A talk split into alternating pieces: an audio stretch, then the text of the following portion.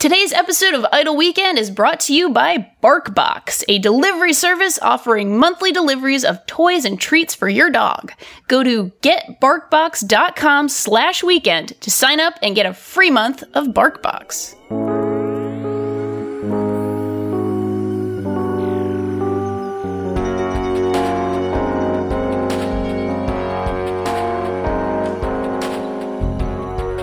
Welcome to Idle Weekend. I'm Danielle Riendeau, and I'm here with my co host Rob Zacny to wind down another week.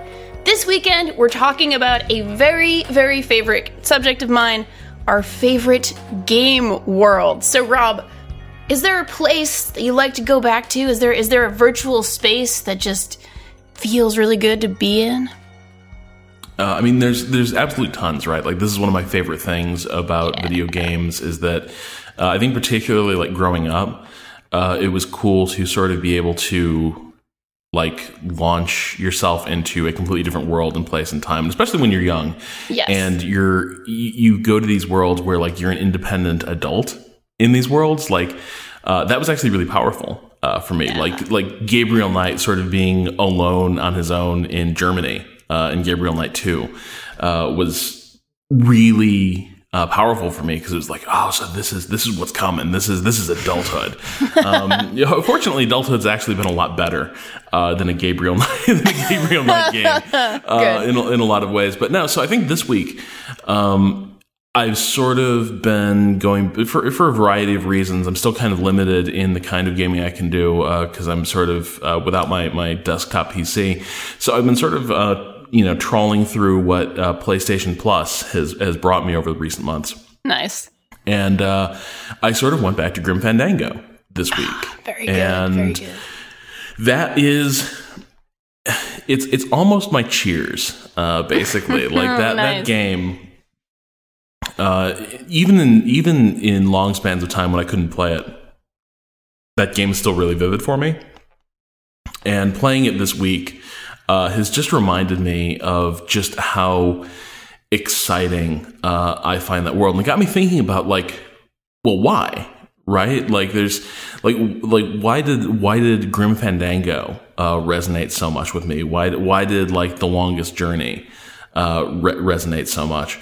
Uh versus you know you know there's there's tons of fantastical game worlds out there. Uh games are sort of chock full of them. So so why like why do some of them end up becoming why do some of them end up becoming like second homes right hmm. why are they, why do they become places where your imagination always sort of returns God, that's such a really good question. And, you know, going off Grim Fandango, I was tweeting about this earlier, but for some reason, I was just sort of thinking about my favorite games of all time, my goats, you know, this week. And all of them are, are partially and and sometimes in very very large part because of their world because i constantly think about them. I have you know actual legitimate dreams in these worlds. You know i i constantly my brain just goes back to wanting to explore them. And going off of grim fandango my favorite game of all time is Psychonauts, and that world is a place I'm always going to want to go back to. I'm always, always, always sort of thinking about Psychonauts, and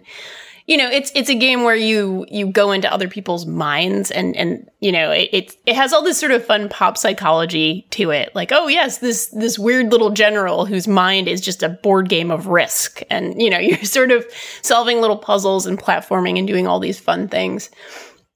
For me with with psychonauts it's actually a kind of weirdly awesome and personal thing with my own brain. The week that i played psychonauts like every day. It was it was summer of like i think 2008 maybe and it was actually the the same week I had started taking um, a, a medication for my anxiety and depression, and as I was playing this game and, and playing it for hours and hours, you know, sort of every day, um, I, I sort of had felt my brain like changing in some slight, subtle ways. My dreams became more vivid. My, you know, my, my ability to kind of disassociate from from emotional trauma was was getting stronger and stronger and i was playing this incredible game about brains and it was also a colorful and weird and wonderful kind of place for me to go while this change was happening so it's like a weird thing that i actually literally started playing this game as i was you know kind of going through this change in my life and I, you know, I've gone back to the game and I've loved it and I've, and it, you know, it, it's always going to resonate with me. But like the fact that I played it at that time kind of made a huge impact on me. So, so I think one reason that like these these Tim Schafer games end up sort of becoming favorite uh, vacation destinations for my brain uh, is in part because um, you know it's I feel like I'm conflating two things when I say it's partly also the characters, right? But I think the interest, the thing about these games is that they are, the characters are part of the world and that they're worlds full of like, uh, you know, snappy dialogue.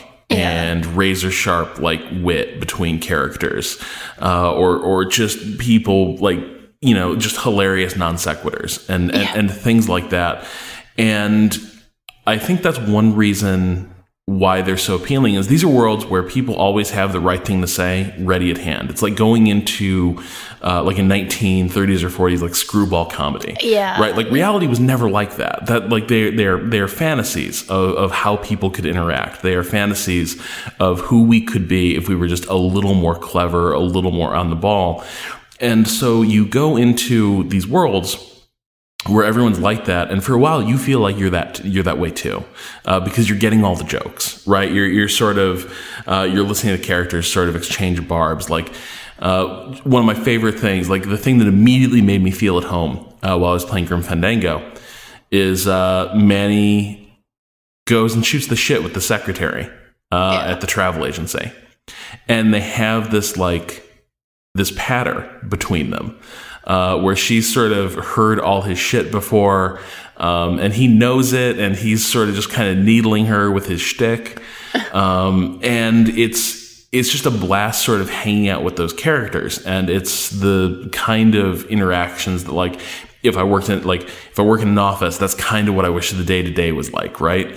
Um, and what an office! It's this it's this amazing like Art Deco Aztec uh, palace these worlds are gorgeous and exciting and, and novel in ways that like reality never will be. Like you'll yeah. never go to a place that has a coherent motif like that. It's never going to exist. But here here is a place that combines all these influences in this in this really exciting way and it's sort it's it's it's both familiar and yet utterly alien and it's an alien world you can easily imagine yourself living in. And that's really exciting.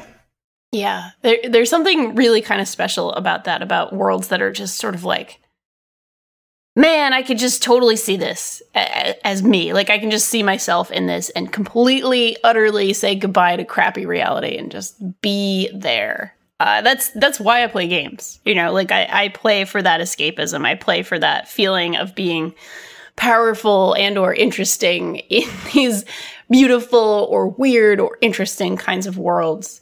I uh I'm also really into so, you know, Psychonauts being just my top game kind of ever, but I'm also really really into a lot of other kinds of of game worlds. Like of course, my my first baby Danielle's first sort of experience of this was, were the Donkey Kong Country games. I know I, I have to mention them. Uh, it, and and a lot of people give them a lot of shit.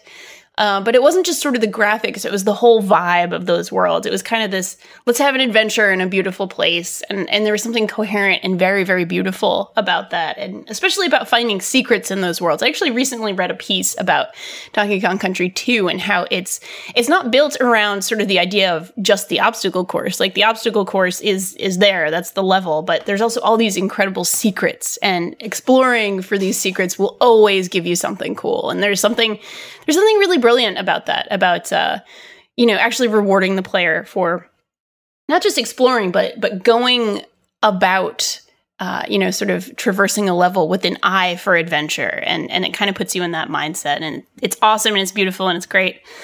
There's another game named Anodyne, which I haven't talked about maybe enough on this podcast, but it's sort of a favorite game of mine, even though it's a, it was a tiny little game from uh, 2013 and it's basically a Zelda style game, but in this totally weird world, like a very, um, I, don't even know know what to call its influences. It, it just felt very weird and very personal. And yeah, there's there's plenty of sort of other video game references in it. And it was actually made by two students. They were I think they were just finishing college and they made this beautiful little gem of a game uh, that just felt like a 2D Zelda. And it's my favorite 2D Zelda. I, I say that completely honestly because it's personal and it's weird and it feels very genuine and from the heart. It doesn't feel like a product. It feels like something somebody made because they they loved it and they really really wanted something you know special and they wanted to make a world that said something and that i don't know. There, there's something that as well. The sort of idea of the creator and the author kind of like putting their stamp on this and creating a world to to say something and not necessarily to say one thing but to kind of envelop you in their ideas. And that's man that's just the power of game design to me i think.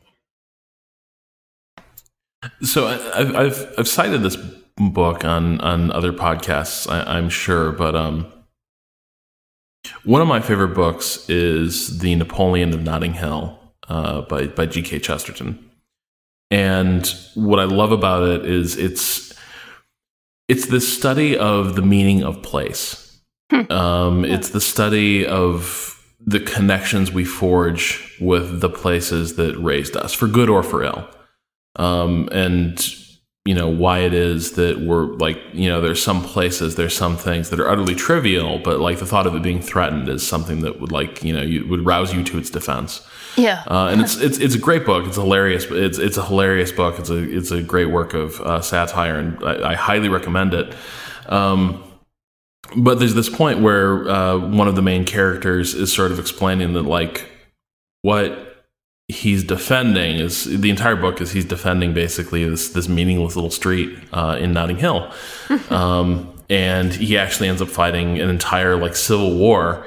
Uh, to protect the street from like development, uh, it's an early anti-gentrification uh, work, I guess. Nice. um, but he talks about like all these places that are commonplace and, and sort of mundane and, and, meaningless to other people, those are the places where, you know, as a young person, as a, as a child becoming uh, an adult, uh, that character, you know, first became aware of the world, right? It's the first time, it's the first place you felt an emotion that could be love, right? It was the first time that, uh, you know, you, you, you were treated, you know, you realized that you weren't going, you weren't going to be a little kid forever. It's, it's all these firsts, all these memories, all these things that sort of, uh, sh- shape your your interaction with the world. And I think for me, a lot of my favorite game worlds are still kind of tied to things I encountered uh, either when I was very young or things that I encountered uh, at sort of you know fraught moments in my life. But I sure, but I end up having sure. that relationship with with some of these game worlds uh, simply because because of the things that happened in these places, even if they are imaginary places they still become really meaningful to me, right? Yeah. Like when I play The Last Express now, it's not only one of my favorite games, but it's also one of the places that, like I'm, I'm sort of like walking around this like virtual Orient Express and sitting down at parts of these train cars and I'm like remembering things that happened in this game that haven't happened yet in this playthrough, right? But like, yeah. oh, this is the place where uh, Tatiana and her anarchist boyfriend played their game of chess. Uh, but yeah, yeah. but then I also like am sort of projecting myself into these moments as well, where it's like, yeah, I remember that I was I was standing like right here when I realized that not everything's going to have a happy ending because that was like that was actually one of the first works I had where I was like really invested in characters and everything. And it doesn't have a happy ending. It has a has a somewhat tragic romantic ending. And at, at the age I played that, that was like mind blowing. It was like, whoa. Yeah. So the good guys kind of won, but then the world went to hell anyway that's fucked up. And that's and yeah. so I, I i play this game and like i still have that feeling of like okay so this is this is where i did some serious growing up uh, in my worldview. And i was i was standing right here in this in this in this part of the level uh, and that's where sort of the coin dropped uh, for me. And that is another thing that i think has ended up sort of creating a connection with a lot of a lot of my favorite game worlds as well is just the things that happen there and the marks they left on me uh, end up making them important places in my life that is fun to revisit because it's a chance to sort of reacquaint yourself with that feeling of those first moments, right? The, the, Yeah. the all the first that happened to us in our lives, uh, which is almost embarrassing to say, but not really, because Yeah, like no. on the one hand, like like you know, I think the reason we're both here, the reason we both do this is you know, at some point we sort of realized these games did have meaning to us uh, beyond diversion. I don't think that's a bad thing at all. Like I, I think everybody kind of has everybody is influenced by entertainment on some level, right? If it weren't games, maybe we'd both be so ridiculously giant fans of I don't know um, a TV series or you know something in your life or, or or have these sort of other places that are incredibly important to you. I think the human brain is a, an incredibly incredibly weird thing and it makes these connections especially when we're so young uh, you know whatever it is it could be you could be connected to you know a, a specific toy or a, a blanket or you know, whatever it is and and that's fine and, and a totally good thing i think there's there's kind of another side of this uh, whole thing about our favorite game worlds that I wanted to totally discuss a little bit, and that is when the game world itself is totally better than the game. like if you go back to it, and I think I, I adore the original Bioshock. I I really do like that game. I, I think it is a good game that holds up, but it I do think it is also a case where the world itself is better and more interesting than you know sort of what you do when you play the game. that that is I had dreams about Rapture for years. Literal dreams. Like, you know, all sorts of weird things would happen in these dreams and and I would I would always trace it back to being like, "No, you know what? That was BioShock. That was totally a thing that happened to me in Rapture." You know, and and this game came out in 2007. I was an adult at that point. I was I don't know, 23, I think, at that point. So, you know, this is still happening to me. I don't know if that means I have a like very malleable brain or what, but um yeah, I'm, I'm trying to think of some other examples of like the world itself is is is more interesting than necessarily like But- the game around it. But to the Bioshock uh, point, I'm, I'm right there with you. Like to this Yeah. day, I can't hear um, like pop music and novelty songs from like the 40s and early 50s. Yeah. Uh, and it doesn't necessarily have to even necessarily be a song that was featured on that soundtrack, but just like that that overall like uh, you know mu- musical aesthetic.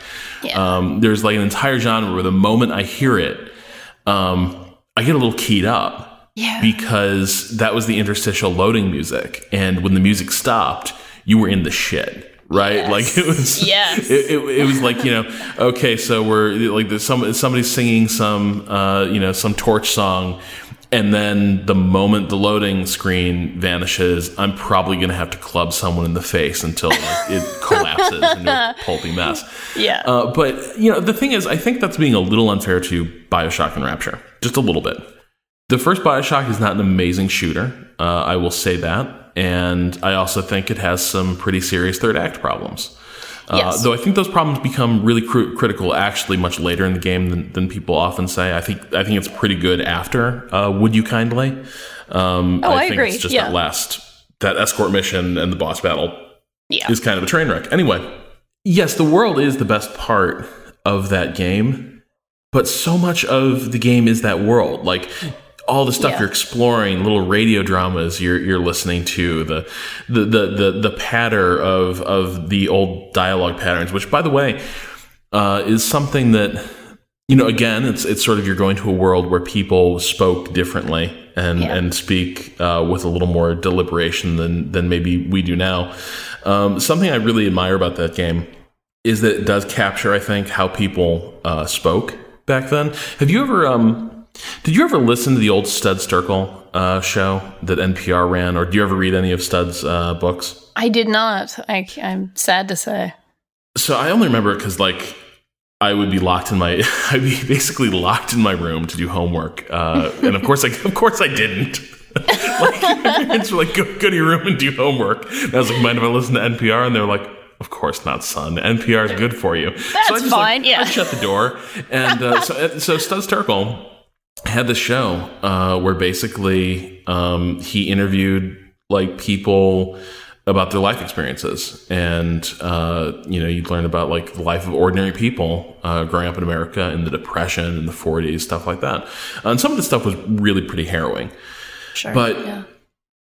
i always sort of thought it was affect that like Studs Terkel and a lot of his guests talked a little differently. They talked like they talked like people in the movies did, which was I, I was like, okay, that's weird. And then I read his books, um, and the one I'd recommend probably is uh, The Good War, um, which is basically what World War Z is just ripping off completely. Like it's like World Sure. War Z is basically like. Oh man, I really wish I could write the good war, but it's already been written, so I'm gonna have to invent a fake war that I can write about and interview these fake people. Anyway, uh, but if you read The Good War, people express themselves differently. Uh, and there's a different uh, cadence to their speeches. And, and depressingly, I think people's vocabulary tended to be a little broader as well, uh, sort of before the. Uh, before mainstream culture sort of caused us all to converge on kind of a narrow form of expression. Uh, but anyways, like the thing about Bioshock is part of that world is all these things that that are brought to life through. Uh, just the way people talk and the way you sort of hear them interacting and engaging with the world uh, over these audio logs, and so I, like I feel like it's a little unfair to say like the world is better than the game uh, in Bioshock's case because I think the world is better than the shooting. The world's better than the combat. The world's Yeah, better than a lot of the mechanics. But the game is that world uh, to a large extent uh, in, in Bioshock, and that's that's the defense I would that's the defense I would offer of that. I think that's a very fair. And I will also uh, give my little shout out that Bioshock 2 is a, a better game Oh yeah, Bioshock 1 by far and away. Bi- but, uh, Bioshock yeah. Two is the thing that like ties it all together. yeah. uh, where now the game and the world are kind of working in tandem uh, and are shaping each other.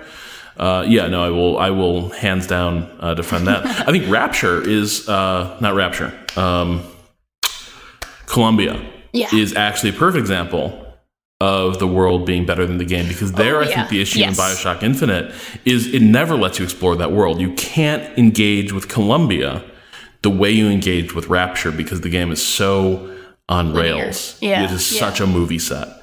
Uh, and that is what disappointed me so much about that game is that Rapture was full of quiet moments where you could just sort of browse somebody's library or uh, go through their house and and learn about them.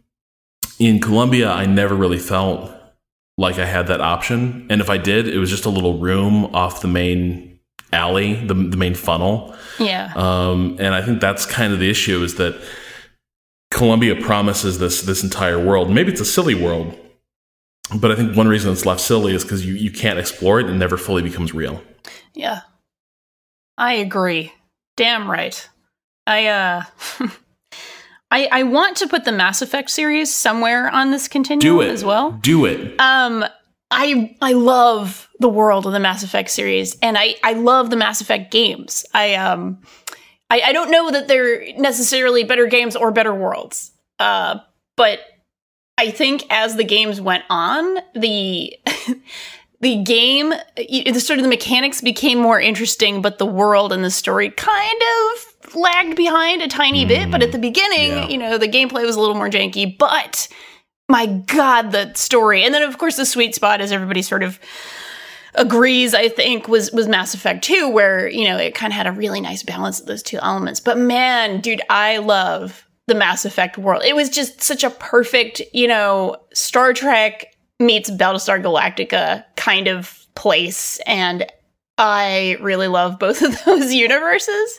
And did I ever love being the sort of like lesbian space captain who gets to get it on with hot alien ladies and also explore the universe and also be little miss you know hero paragon who gets to save the day all the time. Like it was playing mass effect 2 was like a revelation for me. I actually played 2 before the first one. I played 2 loved it went back and played the first one so i could have my whole relationship with liara then played the second one again with the shadow broker dlc which you know is a whole other I never played that. I really wish I had because I I- like I hear there's so much interesting interesting stuff with Liara, um, and like if like the sort of um, patching up of that relationship that you have to do uh, after that she thought you've been dead for years. yeah it's pretty good Um, yeah, I really yeah I need to go back and uh, do that. pretty damn good But That was actually that was actually a game I was thinking of uh, literally like last night. Oh, nice. um, yeah. because um, thoughts I have when I'm drunk. thoughts I have when I'm drunk. Nice. Mass Effect 1 is Bernie, Mass Effect 2 is Hillary. Oh my god. Because Mass Effect 1 is trying to give you the thing. Yeah. It's like there's an entire galaxy out there for you to explore, have a Mako, land on a world, um, do all and this fall over. Yeah. yeah, do all this stuff. Uh, it's an entire galaxy out there for you, and it may not work. It may not be easy. Uh, it may not be what was promised entirely, or at least it's not how you imagined it. But my God, we're at least going to try. You're going to get. You're going to get the galaxy. Here it is. Yeah. Yeah. Here's your Mako. And Mass Effect Two is very much like this. Look, we need to calm down and think about what's feasible. and the Mako is not feasible. And if you can create, if you if you can create a, a popular like outcry for the Mako, we can discuss it again later. right. But for now, we need to just focus on what is deliverable, what is practicable, and what will bring the most joy to the most people. And I'm sorry, Mako fans, but you're an insignificant voting block in the Mass Effect universe. oh my god, that's perfect, Rob. It, no, it really isn't. It really isn't. No, that was it's just really good. you- like it's terrifying how fast this handle of gin in my apartment is disappearing. uh, it's like it turns out gin and tonics are a really good substitute for central air. Uh, so Oh, yeah. we'll- so- oh yeah. You don't even care. you end care. having Yeah. weird thoughts like this. But I did want to talk about this though. Like Mass Effect One uh, is this like, in addition to some of the really vivid settings, like I think the um the entire ice planet uh, research Oh, station it's so good. Yeah. is so cool. I love the way it's split in half. Where first you're in the regular part of the facility, and there's this like ice station zebra paranoia. Everyone's isolated. Nobody's like really being upfront or honest. And then you drive out to the to the lost research facility, um, and then it becomes a horror film.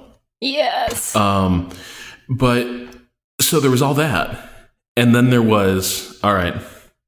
Go run around these planets in this silly little car um, and go into the same four or five stock structures that we laid out identically, uh, but have these like different adventures.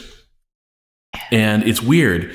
I think Mass Effect 2 is a more even game. Like, I don't think it has the down moments that Mass Effect 1 has a lot of, which is like these silly parts where you're driving around just these empty worlds, uh, trying to find basically a galactic airstream uh, and, and, and, and go like loot it. Um, but at the same time, I also always felt like something had been lost a little bit that like, yeah, it didn't really work entirely well in Mass Effect 1, but the ambition was there. yeah. And Mass Effect 2, the world is more vivid.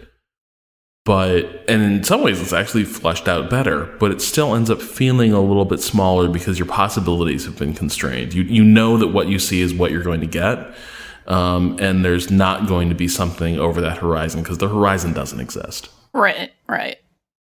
Yeah, I think that's that's absolutely fair. And then when you kind of think about Mass Effect 3, which is kind of a disappointment in a lot of ways, but eh, you know, also Mass Effect 3 I think is a perfect game that delivers on all the bullet points but kind of loses some of the soul of the previous games. And it's and it's such a weird and funny through line, you know, kind of coming from 1 and 2 where like 1 is like all soul not necessarily all the execution. Two is kind of half and half, and then three is like all execution, no soul. And God, that's such a weird thing. You know, it's kind of a, a weird thing about like, hey, the combat is so much better in this game. This is actually fun combat, but don't care that much about what I'm doing. Yeah, Mass Whereas, Effect 3, yeah. I couldn't even, I, I, I still haven't finished it because I just kind of zoned out. I was like, yep, still pushing that war score meter. Um, I guess we'll do. The, the other problem is this it's the, um, Mass Effect 1 and 2, particularly 2, are like Star Trek series, like the TV shows. Yeah, yeah. and Mass Effect 3 is a Star Trek movie. And Yes. That's the problem is that Mass Effect 2 is full of all these great like this is the Captain Kirk stuff, right? Like what is like here's okay, the genophage sounds terrible, right? Except here's the thing. The Krogans breed out of control. They're incredibly warlike. Uh, and it took basically like the entire galaxy to shut them down last time. So what what were our options? We could exterminate them or we could give them the appearance of sterility, but they're not. They're, they're not going to die out. They will always feel like they're dying out. Uh, and that's a really interesting, like that's a cool dilemma. And you Yeah. you talk to like Mordin Solus, and like he's sort of proud of the work he did on it, but at the same time, like now he's friends with Krogans, and it's Yeah. it's like maybe we got the entire thing wrong. Maybe our premise was just fundamentally flawed. That's great stuff, and that has nothing to do with like the the threat to the galaxy. It's this it's this high stakes morality play that also works on this personal level for the characters you're around. Um, and yeah, and then Mass Effect Three is like, all right, so we got to shoot these. We got to shoot these Reapers, right? yeah. Let's tie up all those loose ends. Hey, you, you know, it, it feels like the end of a police academy like credits kind of thing. Like, hey, remember Jacob? This is what happened to Jacob. Hey, Mordin, hey, that's what happened to him. Hey, you know, this guy, what happened to him? Like it's it's completely like Totally oh my god. Animal House. Yeah. Yeah. they just needed to get it all in and I don't I don't fault them for their approach. Like I don't I don't think it's like a crappy game the way some people kind of think it's like a piece of shit, but you know, it, it lost so much in in that sort of translation, I guess, or or or sort of that uh that that feeling that oh well we raised the stakes so high so a lot of the other things that you consider smaller things which are really what the mass effect fans love at least this mass effect fan sitting here what i loved you know the characters in those little moments and of course those like you're saying like the high stakes morality play is so much more interesting than necessarily like the reapers are coming across you know the galaxy I don't know. It's it's it's a weird conundrum, and it's it's something that I'm sure designers kind of bang their heads up against all the time, especially in like a big series like Mass Effect. So before we uh, before we leave this, any other any other favorite worlds? Things that like Yeah. you know a place you will always go happily uh, to, to go spend time. Yes. Um, Majora's Mask is absolutely a place I will always want to go. I- I think it's the best 3D Zelda game. That and Wind Waker. I kind of have my cake and eat it too on those two because one is sort of the happiest 3D Zelda game and, and beautiful and cheery and, and gorgeous, and the other is sort of the weirdest 3D Zelda game and has like you know genuinely bizarre structural things in it. Um, so Majora's Mask for its weirdness and its colorfulness and its just sort of inversion of the whole Zelda formula. I think it's God, is so beautiful um, in that way. And uh, you might find this weird, but I truly love the world of the Crazy Taxi games. Okay. I, those were among the Okay. first games that I kind of. uh, So I think Crazy Taxi and its formula, uh, and to some degree the, the second one as well, um, just are, are like the most perfect personification or gamification, whatever, of like the risk reward mechanic. Like you can go for the easy job that's not going to pay a ton, or you can go for the hard job that might end your game. And that is the whole game. That is just completely the whole game. And they take place in these sort of bizarre but but fun and goofy sort of uh, cities, like these big cities. And you know, in 2000, 2001, when I was playing these on my Dreamcast, I was kind of like, wow, this is like a city and I'm in it. And there were there were a couple of Dreamcast games like that that I feel that way about the worlds. Jet Grind Radio is another where I just always, always, always would be down to be in that world. And you know, spraying graffiti and playing on my rollerblades. Shenmue is another that was kind of the first like you know, it felt like a, a real world to me. It was it was 80s small town Japan, but it felt like being in a place and that was really special and awesome. And uh gonna have to give a shout out as well to uh, Banjo Kazooie. I love that game and I love the worlds of that game.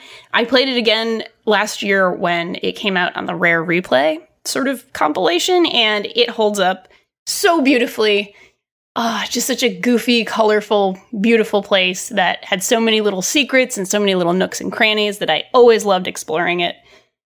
Yeah, God, I uh my last thing that I'll say for now, because I, I don't want to go on all day, but I could go on all day because this is why I play video games Yeah, and why I love video games. But uh, the worlds of Kitty Horrorshow games um, are just fascinating, bizarre architectural creations that I I will never get tired of exploring those worlds. They are weird and wonderful and creepy and just so much damn fun to run around in.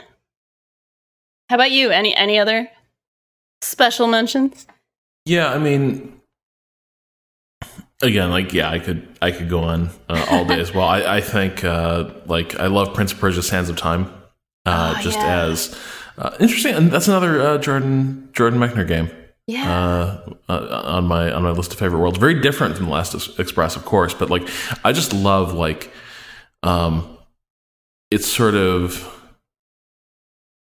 like fairy tale fairy tale Arabian Nights apocalypse uh, Yeah. theme. Like all the times like you climb these towers and you see this endless like enchanted dust storm uh, spreading out sort of below the below the palace and across the city.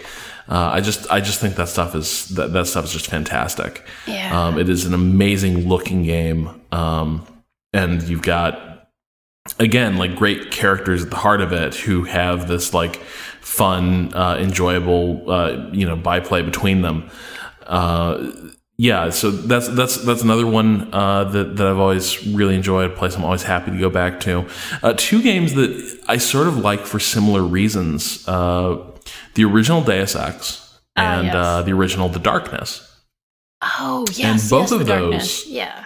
both of those end up sort of in terms of the way they, they structure their world uh, are almost identical um, they follow a very uh, the levels are not very big and they follow a very simple like sort of uh, hub and spoke uh, pattern where like you go you hop in a subway and you go to a different, different part of the city and, and all that and then you're you're in another like tiny little neighborhood but i think the thing i really loved about those games is that um, both of those games sort of exist in this. This is weird. Both of those games are weirdly conscious of the homeless and the Yeah. downtrodden Yeah.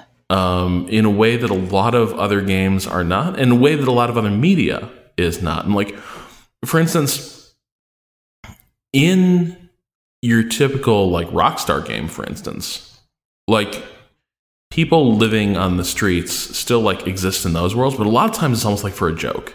Right, Oh, like look at totally. these, Yeah. look at this crazy drunk, look at this hobo. Isn't that funny? Yeah. And it's one of the reasons I find like the satire so utterly hollow in those games is that ultimately like um, they're they're fundamentally fine uh, with the status quo. You know, they're Yeah. they're not actually they're not actually like uh, countercultural in, any, in any meaningful sense. Yeah. The South Park joke kind of thing. Um, Yeah, exactly. And, and, and in a lot of cases, in many cases, like actually meaner uh, than that as well. Yeah, uh, yeah. just like like actively finding mirth in you know like in people's misfortune. Um, in Deus Ex and the Darkness, what's interesting is your character ends up sort of becoming this like liminal figure. Uh, where both games you're sort of part of an organization that gives you like prestige and power uh, and and some measure of authority, and then really quickly you kind of fall out of that, and you're still connected to that other world, but you're also kind of an outcast, and you end up the games sort of open up, and you end up in these um, spaces where suddenly like you're the the people who maybe make the most sense to you or or the people who are maybe the most open to you and like the least hostile are going to be those people like you know living in the subway station the people who are living under the highway overpass. I've always found that interesting about those games but the other thing that the, the reason these end up sort of making them my, my favorite game worlds is that they are this fantasy that you can step out of uh, step out of your day-to-day reality and just like go to that you can see how the other half lives and Yeah. actually engage with them in a way that's not condescending Yeah. Totally. um, and I and I like that. I like that that exists in in these games, right? That a lot of the more sympathetic characters, uh, and sometimes not. Sometimes sometimes people are just you know assholes, and it doesn't matter Sure. if they're uh, you know if they if they're if they're homeless or street cl- uh, street thugs. Uh, but both these games have this air of the world you thought you lived in uh, has sort of turned against you, and you're not really welcome there anymore. Well, maybe now you understand these other people that exist in this world a little better, right? Maybe now you understand that like the person like who you think is just making crazy, like who's just rambling insanely. uh, at the start of the game, suddenly you realize that maybe they've had some of the same experiences you've had, uh, and that they're processing them in a different way. But they're not. They're not just nuts. They're not just deranged. Yeah. Yeah. It's just they see the same world that you have, but most other people can't. Um, and I find that a really powerful fictional device, but also kind of a beautiful bit of world building Yeah. uh, that sort of exists in both those games. yeah. There's sort of a kind of beautiful, like making a connection that doesn't Yeah. always seem possible in the quote unquote real world, you know? Yeah. Man, that's awesome. Um, I think that's probably a really good, uh, a good place to take a moment, have a word from our sponsor, and move into our mailbag.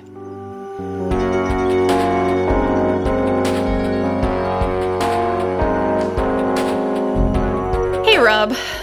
So, uh, I want to talk to you about something.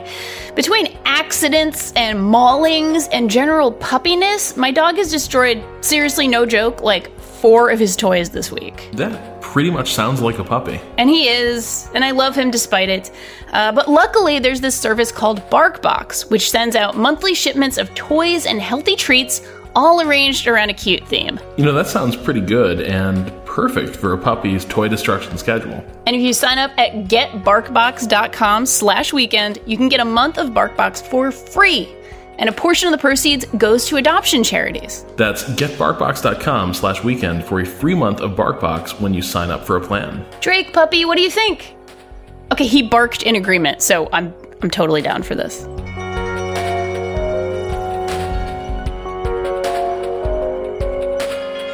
All right, and now it's time to reach into our beautiful mailbag. Our very first letter comes from Joe from New York. Joe writes So, obviously, localization is more than just translating text from one language to another. It also involves making sure that things make sense to the audience. Many cultural references and jokes that only work in the original language have to be changed, and to the detriment of some, elements of the original game may undergo some censoring. Recently, Tokyo Mirage Sessions came out, and they seem to have rewritten parts of an entire chapter to remove all references of gravure modeling. I'm not sure if I pronounced that right, but I'll say gravure modeling. No. Basically, swimsuit modeling. They redid all the dungeon backgrounds for that chapter, renamed the magazine in question, removed all of the swimsuits from the game, and replaced them with some much more modest looking street clothes.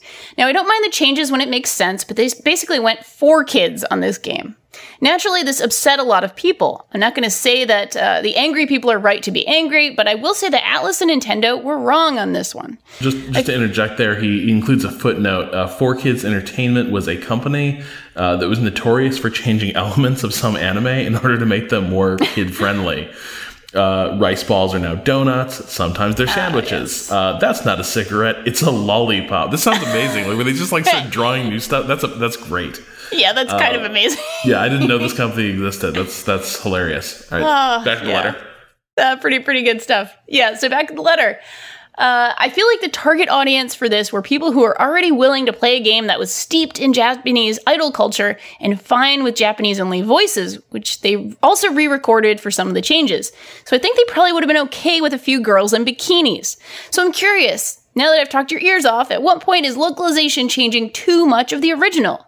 In the case of Tokyo Mirage Sessions, there's a clear case where more people bought it because they w- could patch it back to normal. Does that number outweigh the number of people who would not have bought it if it was released officially the way it was in Japan? There's no way of knowing, but I think it brings up a good point. Does Nintendo really know what the target audience is for some of these games? Thanks for reading, Joe from New York. So, one quick thing censoring in this context does not mean, uh, well, okay they made some changes, right? Censoring would be literally like blocking out. It would be like having black bars across the the bikinis. I Yeah, think, as opposed it to would be like done for like like legally required. right. Yeah, Uh, yeah. No, I'm all for keeping the definition of censorship to actually mean censorship and not Yeah. like removal of things that for business reasons that people may find offensive or just more of a headache than they're worth. yeah, Uh, yeah. yeah, that's now now whether or not that is being too gun shy, not not stepping like you know what I mean, like the- Yeah, like yeah. like it, it crosses the line of not actually um, of of of being too ready too ready to compromise the integrity of a work. Uh, that's that's still an interesting question.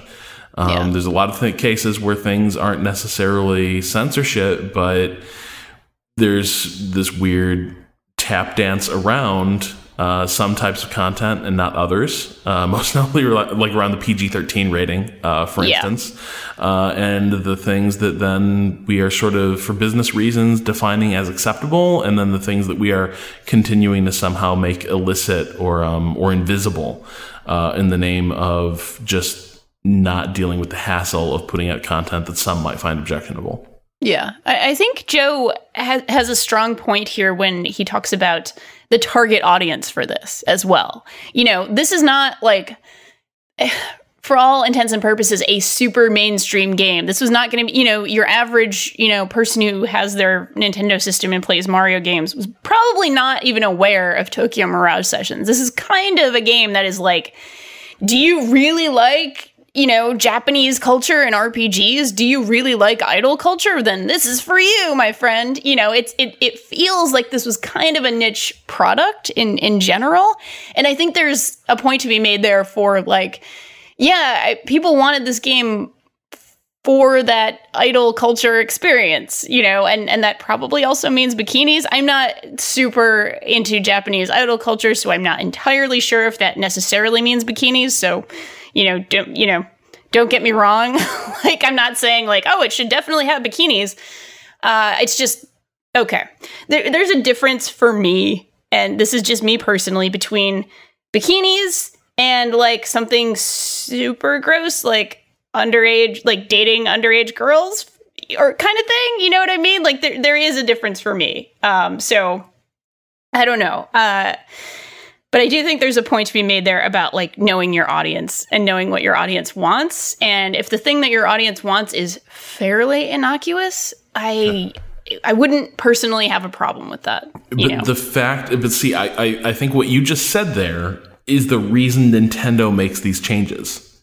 Yeah. You don't actually know like what the content of, of this game is. And someone, but the issue f- for Nintendo is that someone like you or like me, who's not really familiar with what this game is actually doing, could like come across some images or clips from this game and be like, what the hell is this? what are these like, bikinis? is- like- yeah. Well, not only that, but like what like what are these like really young looking girls uh, in Oh, yes. like hypersexualized like bikinis and stuff? Like this is like this is creepy. This this is this is this is this is weird, and it might not actually might not actually be that way at all, right? Like Yeah.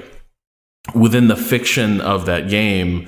Uh, that that might not be what's what what's going down in, in the slightest. But the problem is, like, people are going to see these images, they won't know the context, but they will have certain ideas of some of the weird.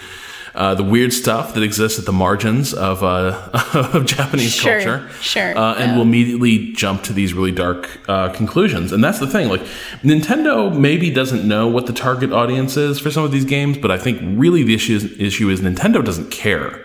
Uh, Nintendo cares about the image that is projected about Nintendo games every time something goes out, uh, like made available for one of their systems. Yeah. And so I, I think that is a case of. Yeah, and Nintendo are within their rights, I guess, to to take this approach, which is like, look, it's just not, it's it's not the image we want.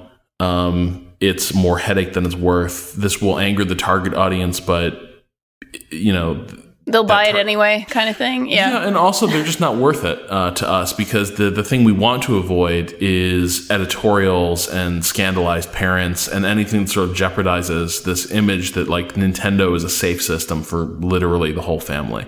Yeah. Um, so yeah, I mean, I, I think in general, in, in general, my attitude is like, I always want that stuff in the game. Like even the even the weird stuff, like just let, like give me the option on the menu to be like, all right, safety's off. Let's see what the actual work is. sure. Sure. Um, but the problem is localization does sort of take that decision away from the audience, right? It's it's sort of the company saying like, look, we know best, and even if we don't, we just don't care that much. Uh, Right. We just want anything remotely controversial to just disappear from this. Uh, so here, have your you know have your bunch of kids in normal street clothes and Uh, you know, it, it, doesn't look it doesn't look weird. It doesn't look questionable. And uh, who cares if that's not really what the the it, who cares if that's now running contrary to what the game was trying to evoke. Yeah. Um, so like I definitely like I want that stuff in the game. Uh, and if I don't, I won't play the game. The weird thing about this is like now it's it's the man uh, coming right. in and being like, I know better. Uh, and really, I know what's best for me, and I'm not really interested in what's best for the audience for this game or the game itself. Yeah, yeah, that's a very difficult uh, tightrope to walk. And Nintendo is is known for being potentially the most, you know, authoritarian about its its brand, you know, more so than than even the other sort of giant corporate entities. Uh, you know, they are they are incredibly strict about, you know, even things like you know, we've talked about this in sort of the Let's Play episode, but you know, about anything that could look bad for Nintendo is a real problem. So it's interesting that these that this particular game was on a Nintendo system. I don't know, it, it's it is an interesting thing for sure. Our next letter comes from Nora, aka Rinswitch, in the Idle Thumbs forums, and she writes The letter in your early accessification episode about women in strategy gaming communities really struck a chord with me and inspired me to write in with some of my personal experiences of, well, being a woman in strategy gaming communities, mostly Paradox games, which I do screenshot Let's Plays of. I can write about being a woman in strategy gaming communities, but I can't really write about joining them. Uh, I'm transgender, so I kind of feel like I just sort of snuck in before I realized that, and then was just too stubborn to leave.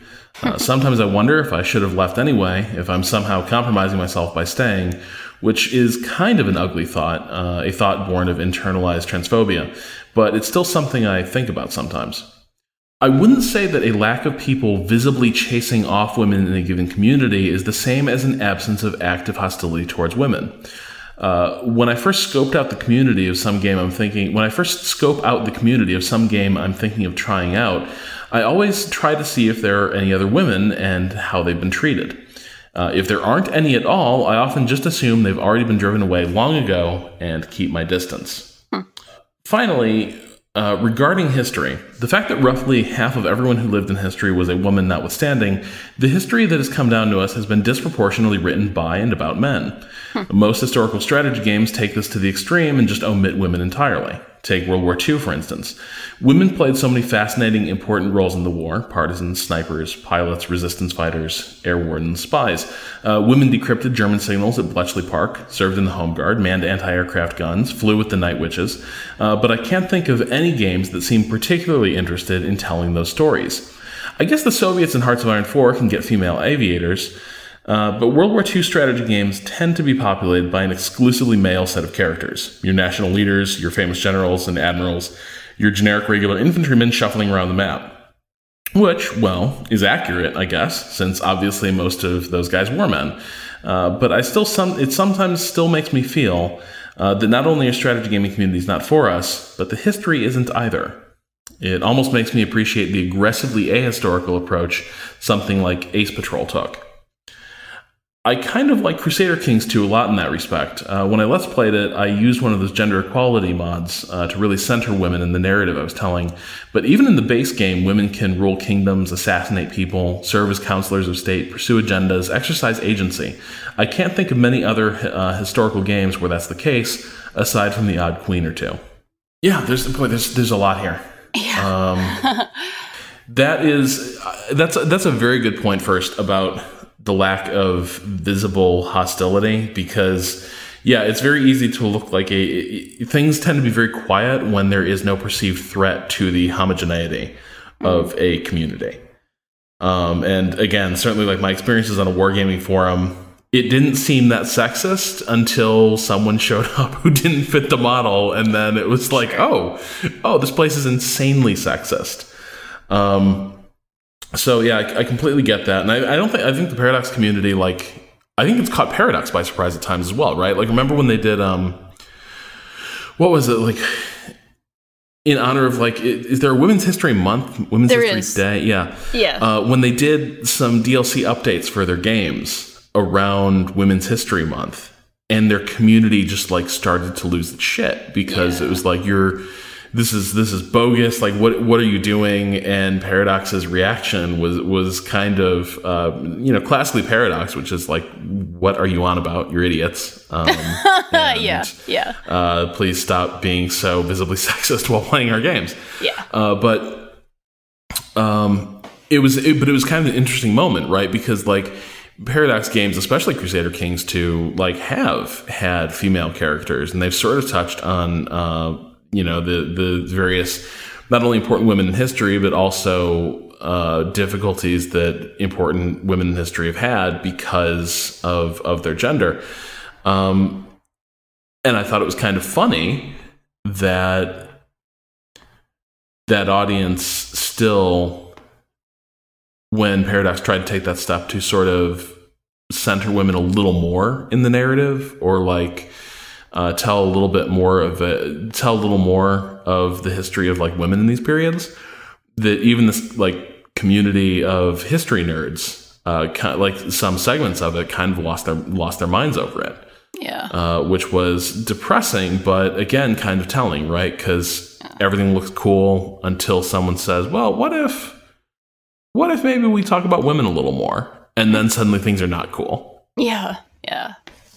That's that's super disappointing and, and very illustrative. I, I do love Nora's point though about the cool and amazing things that women really did do in World War II and that they were real stories. And that, that does go back to our point when we talked uh, last week about sort of historical accuracy and the fact that sometimes historically accurate things will be met with, that's not how it was. And like, you know, even more of, of kind of that attitude. Um, but that just makes me think even more that we need, you know, need as if, you know, I'm, I'm, dictating that some designer needs to make this, but I think there is a need, you know, on some level for, hey, a cool, historically accurate thing about women who did do badass, awesome things in World War II. You know, that would be cool. I would love to play that. I would love to read about it. I would love to, you know, experience that. And maybe if we had a few more of those things, that would shift the opinion of World War II was only about the men in the trenches kind of thing. You know, that would be that would be cool. I think that would be very cool, personally.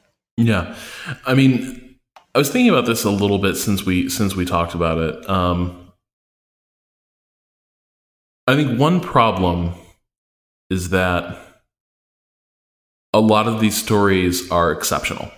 Sure. And a lot of times, what people are trying to do with strategy games uh, is tell uh, the broad story. Uh, the non exceptions. Yeah. Right. And so it's this weird thing where, so take like, take a take take a game like take a shooter, a military shooter or something like that, set in World War II, and okay, you're going to tell uh, like the story of women serving in combat on the Eastern Front.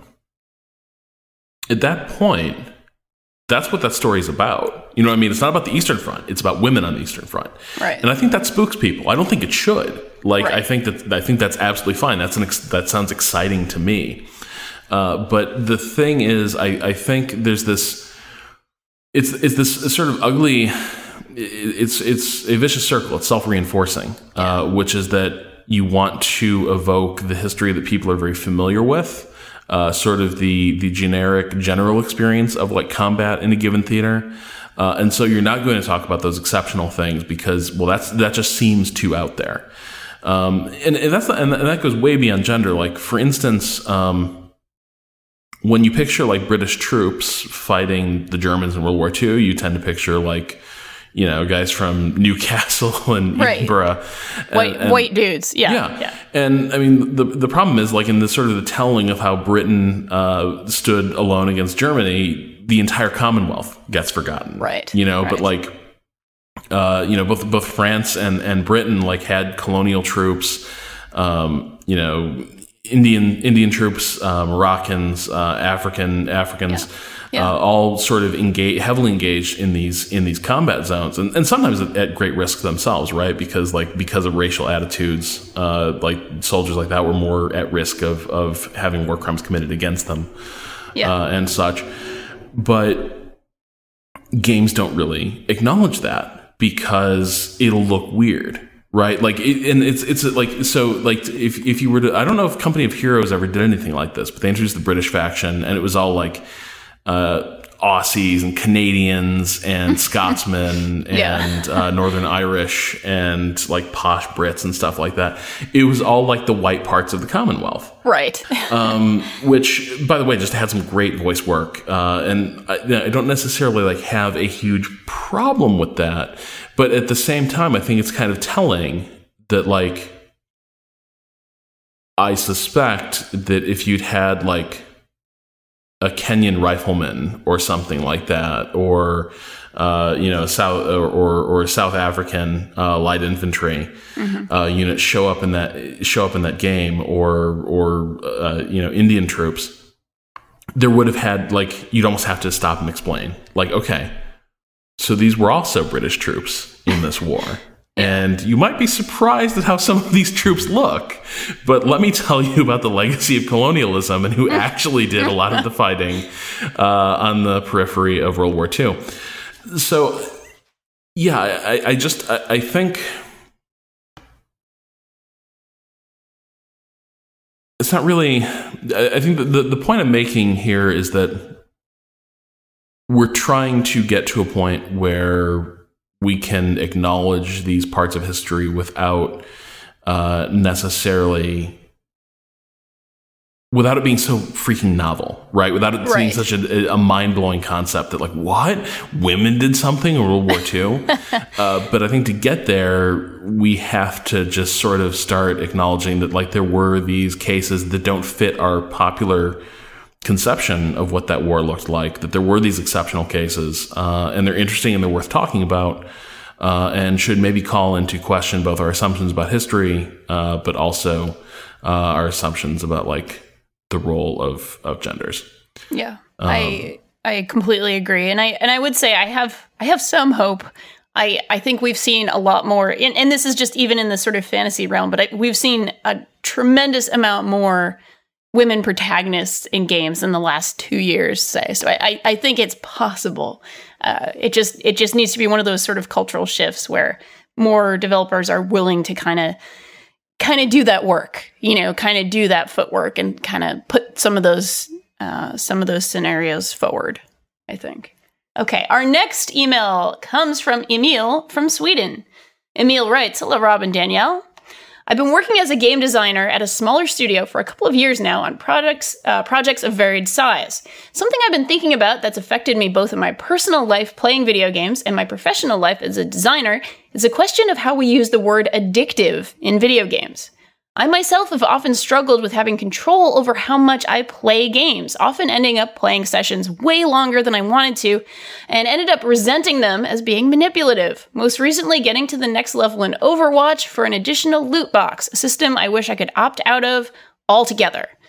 As a designer, I noticed that when working with customers, they often give you feedback that they want something to be more fun. After inquiring further, you usually find that this means adding more rewards and goals to strive towards rather than working on the mechanics themselves. This leads you to becoming quite proficient in making addictive systems. I often worry that we conflate fun with addictive. Some game concepts seem inherently addictive to many types of people, civilization, for example. Do you think that game designers have a responsibility towards players regarding what way their games might be addictive and at what level? Do you think journalists have a responsibility towards players about how they talk about addictive qualities in games? Or is this simply up to the players themselves since most hobbies can be addictive if you're in the right headspace? There are certainly games I've worked on and played where I could see changes being made to make it more or less addictive. As a player, I often find myself wishing for the latter, while the industry as a whole rewards me for making the former. Wow, uh, lots of stuff here uh, from Emil. I I remember sort of years ago when uh, sort of talking about a game being addictive was like the greatest compliment you could give a game. I remember some review of something, maybe it was Devil Dice on the sort of original PlayStation, where uh, somebody in Electronic Gaming Monthly said it was as addictive as chocolate chip crack. And I will never forget that phrase. And thinking like, oh, this was such a great compliment in 1998 or whatever. And now I'm thinking about that, and I was like, yeah, that's evoking some gnarly shit. It's a little gross. It's pretty bad. you know, like that, that's fucked up. Um yeah, I I'm wary of some of this stuff myself and uh maybe that's maybe that's part of why I gravitate so hard toward games that are about sort of being in a world and and the sort of floaty, ethereal uh, kinds of things that I I really enjoy.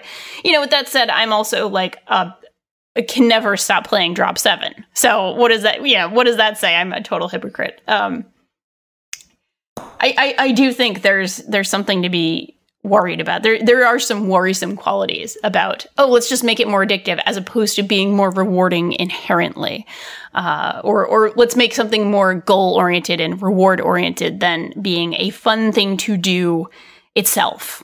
Um, you know, there's plenty of psychological studies that say things are actually less fun and less uh, rewarding the more you're sort of uh, extrinsically rewarded for doing it as opposed to just enjoying it yourself, just enjoying playing the game.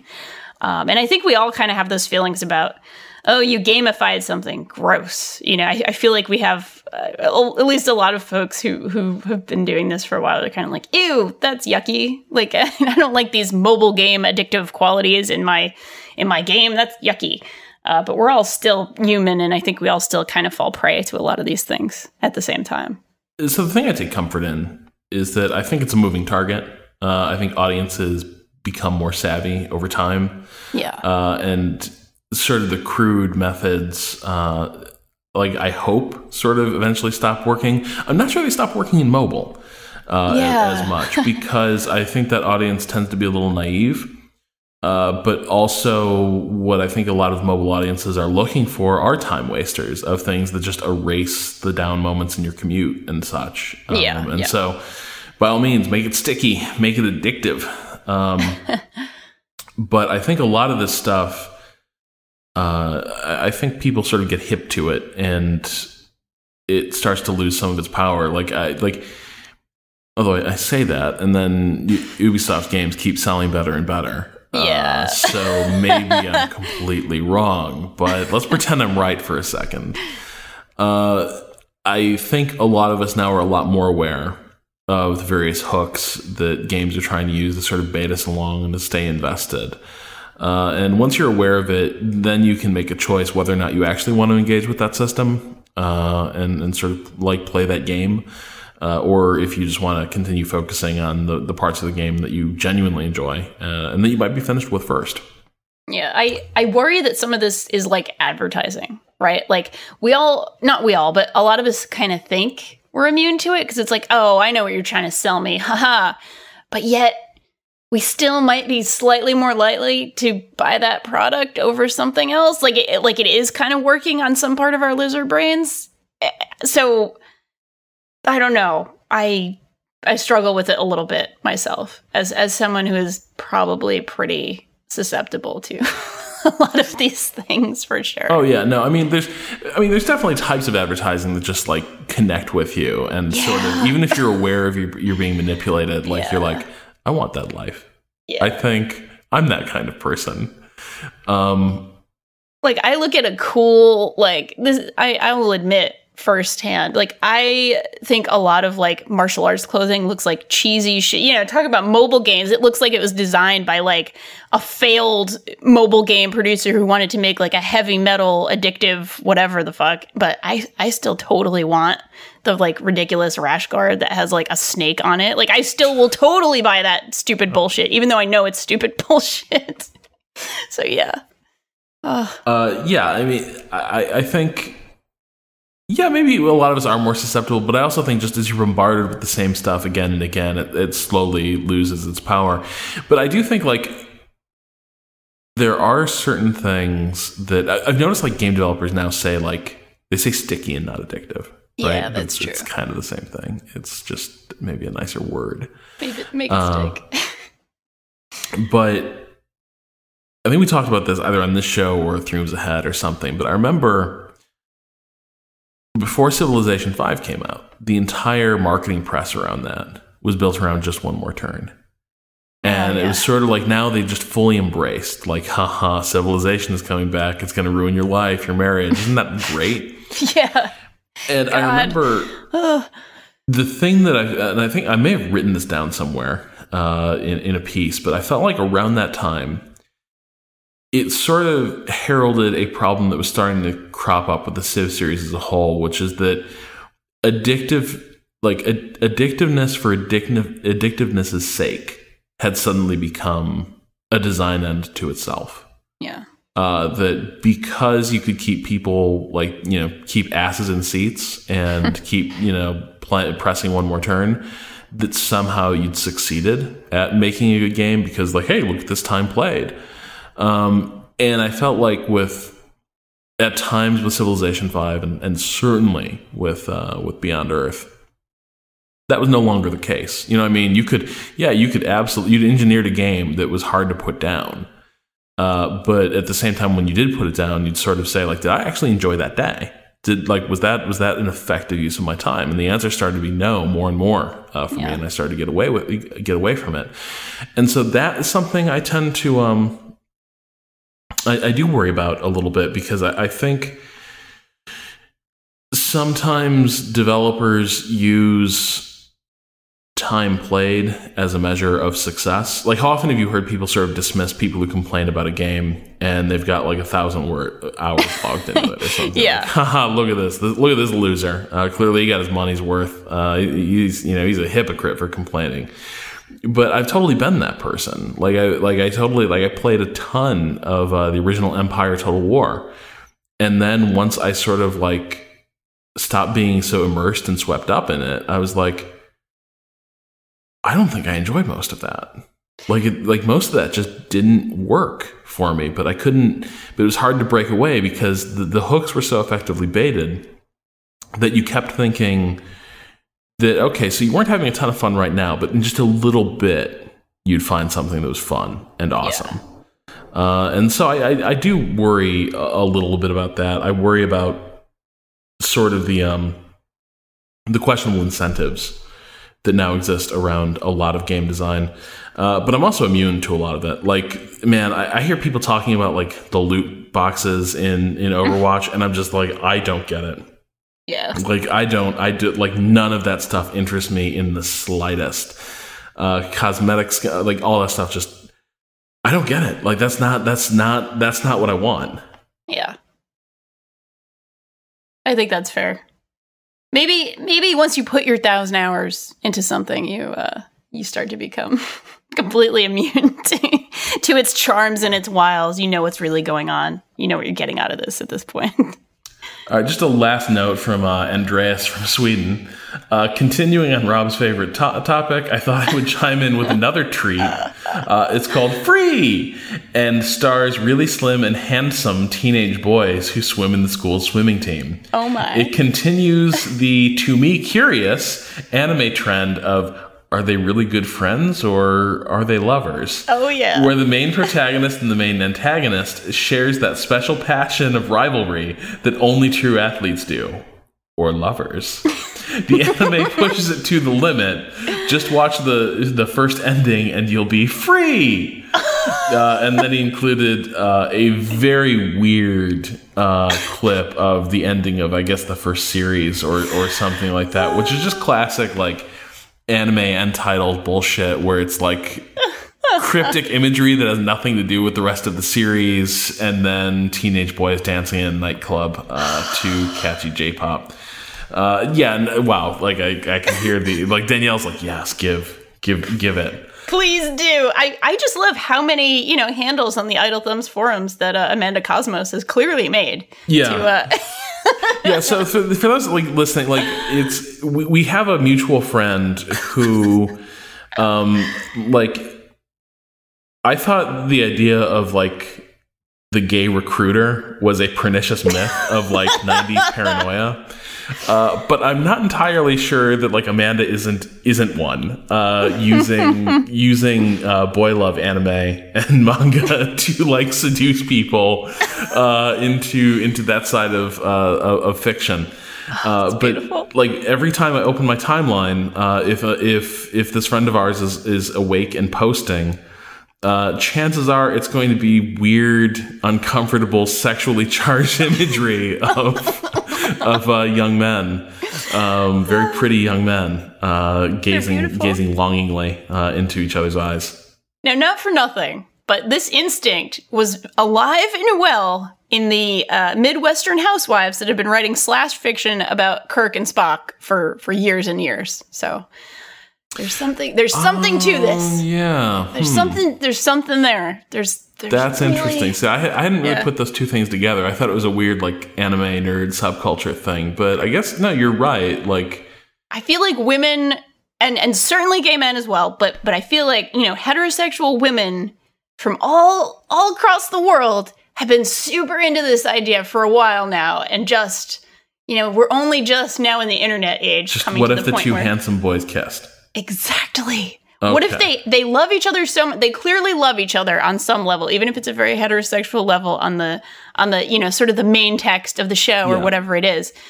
But what if they were more than just friends? What about that idea? There's there's something that I think that At I think we need to explore why does that like why that idea has so much power for Yeah. like like heterosexual for people who women, like men. right? yeah, like for people who like men. Yeah.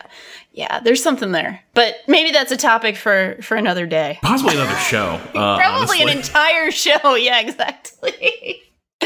oh my God. Well, on that beautiful note, Rob, I think it's time for us to talk about our weekend projects. And is there, whether or not it's about uh, hot men kissing, is there is there something that you are are super into these days? Watching, reading, listening to? Uh, so I'm having the laziest week. Like uh, I am having another trash can of Claire uh, type Oh of week. yes. Uh, so this week, because I like when I'm home now, I'm doing a lot of work around the house and uh, just some just some like you know crossing some stuff off my to do list. That I just need something that is like completely entertaining and diversionary and not remotely serious. Um, I've exhausted the good parts of Entourage as we discussed last week. yes. So I've gone back and now I'm watching uh, Arrow again, Oh, nice. Yeah. uh, yeah. which I really like that show. Like I've watched it all before. This is my second time around, and I think what I'm enjoying about it this time is that when I watched it the first time, I didn't know where it was going, and I thought the opening of the series was probably way more uneven. Um, and and it- certainly the show was was rougher in its early days than than it became by like its second season, but uh, watching it now, like knowing what's going to happen with a lot of these characters, I'm amazed how much actually does uh, hang together, and how interesting some of those early episodes become. Knowing what you know, what's going to befall some of these characters, some of the lies that are being told uh, that will blow up like landmines uh, under these characters later in the series. But the other thing that I'm really just enjoying right now uh, is that uh, the the lead Stephen Amell uh, playing uh, Oliver Queen. Um, he's got all these cute male friends. I'm just wondering if they're going to kiss. Uh, no, yeah. no. Uh, though, though, I mean, like the, the joke on the show is like, uh, like Arrow is a show that like is co-starring uh, Oliver Queen's Salmon Ladder. Uh, that, that he climbs like two times an episode. Uh, just it's it's it's like pure ab ripper workout. Nice. Um, but the other thing I really enjoy about this show is I, I think the two main themes of, of the show, and I think it's what frustrates people. Actually, people sort of joke it's it's too emo, it's too soap opera. uh, but the two major themes of the show are uh, loneliness um, on the part of the main character. Like that's ultimately his his real dilemma is that he comes back from sort of being alone on this island for five years and he's, you know, suddenly decided to become this mass vigilante. And so he's sort of reconnecting with all his family and friends, but at the same time, he can't connect with them on a genuine level anymore. He has too many secrets. Um, his, he's too, he's too apart from them. Uh, or at least he feels that way. And so part of the show is just this, this sort of look at the way lying becomes like a way of life for this character and the way he keeps sort of driving away the people around him, which makes him a little bit unsympathetic at times, but at the same time, like, you know, as someone who does like has been like very introverted at times and like very lonely at times, like man, lying is a really good way to guard your privacy. and I actually like I like watching it this time around, I really have enjoyed like sort of understanding on that level that like this is a character that to some extent is just like congenitally lying because it's easier than addressing the truth and it makes people go away uh, when you really don't want them to press you on something. Yeah. So I like that. The other the other theme of the show, of course, is uh, how friendship breaks those barriers down. And what's like really great in the early part of the series is uh, he meets uh, his his partner in in crime fighting, uh, his bodyguard John, John Diggle, and uh, from the first, their relationship has this really interesting tension because they sort of both recognize each other as, um, you know, Diggle's this character that's come back from Afghanistan. Uh, his brother was killed. Uh, is you know is basically someone else dealing with the fallout of traumatic experiences. Uh, and from the first, they kind of recognize that um, they're both kind of bullshitting each other. And it's kind of beautiful as the series progresses, like the way they slowly start breaking each other down and forcing each other to like evolve and grow. And it becomes this really like uh, enjoyable uh, portrait of of growing friendships. And the really interesting thing, little side note, is that um, so the, the main the, the woman who became the main female lead uh, in the series basically started the series out as the nerdy sidekick. Oh, nice. Um, yeah. and like just it's a it was a kind of a minor part and i'm not sure when it was ever planned to grow too much beyond she was going to be the tech girl who did the you know the the tv hacking and became basically the the deus ex machina uh, of the series. But the hilarious thing is like right from the first um it, it kind of like it ends up kind of sabotaging the overall arc of the series uh, because she ends up playing like this larger and larger role because her character actually ends up becoming like super friends first and foremost uh, with with, with Diggle and and and Arrow. Nice. Uh, and so it's this interesting example of like okay, so they wanted to have this like will they won't they really tense relationship between the ostensible female lead and uh, and and Arrow but unfortunately, it turns out like audiences and maybe even the actors and their performances just enjoyed this more healthy, like friendship, like comradely relationship. Yeah. Uh, and in the end, like Arrow turns into basically a team of super friends, uh, which I completely adore. Uh, but it's interesting to see that start to take shape in those early episodes where the series is trying to be like, look at this serious, like like this this serious um, sort of doomed romance between Arrow and uh, his his old flame. But then the the subtext like that's the that's the text of the series, and then the subtext is like, man, the like these two really get along. Like, look yeah. at this group of friends. Isn't this awesome? Like, look how happy they all make each other. Wouldn't that be cool if it was just about them?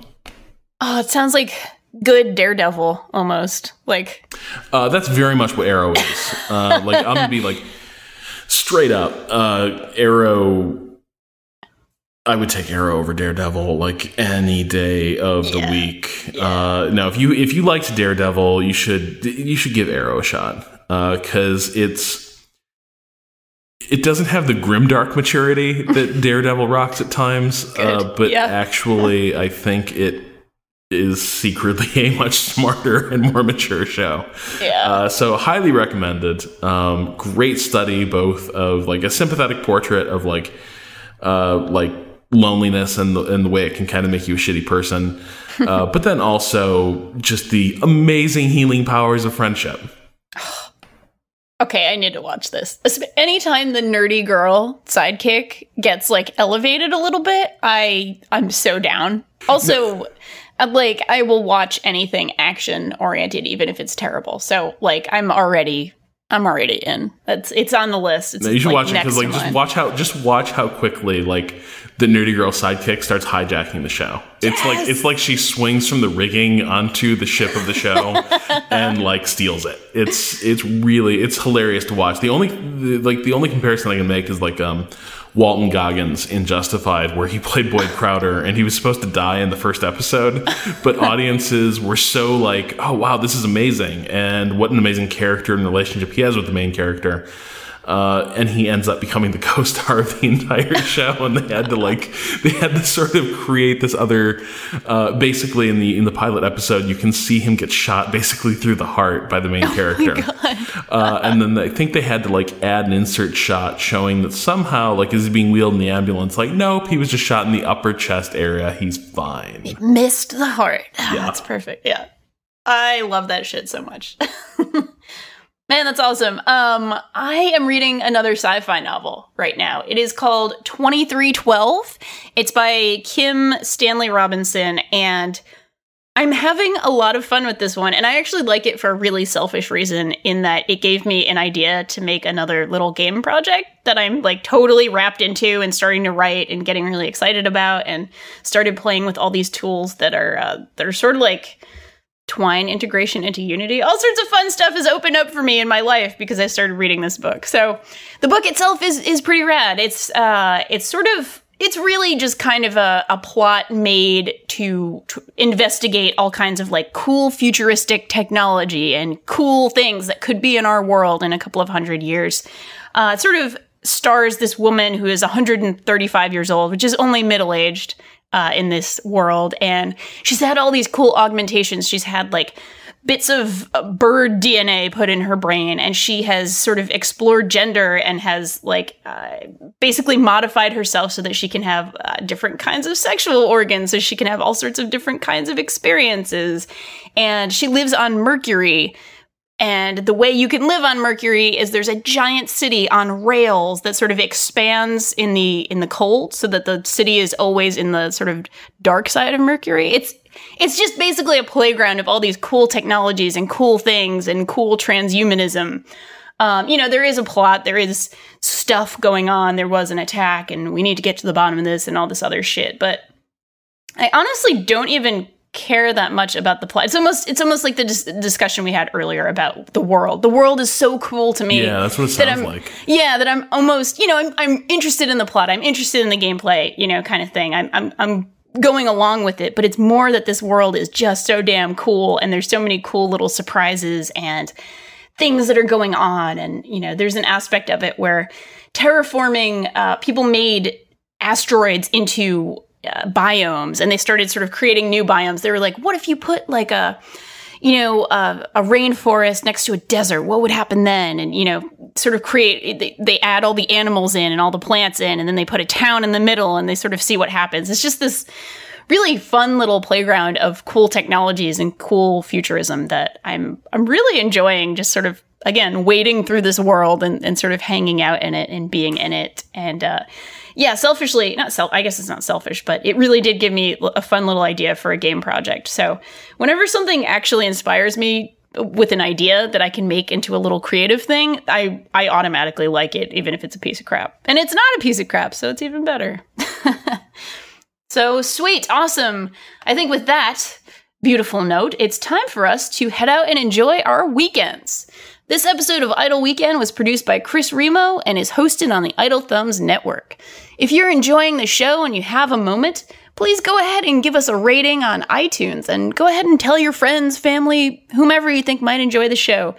It's a small gesture, but it means so, so much to us because that's kind of the only way we can get out into some new earlobes. Earlobes, eardrums, whatever. Earlobes, you don't hear with your earlobe, Danielle. Yeah, Yeah, you really don't. Uh, into your tympanic membranes. Nice. There we go. There, Wow. you, there it is. Like that anatomy right there.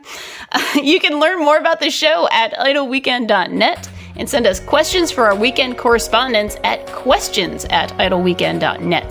To keep up with the latest from us, follow us on Twitter at idleweekend. For Rob Zacny, this is Danielle Riendeau, wishing you the finest of idle weekends.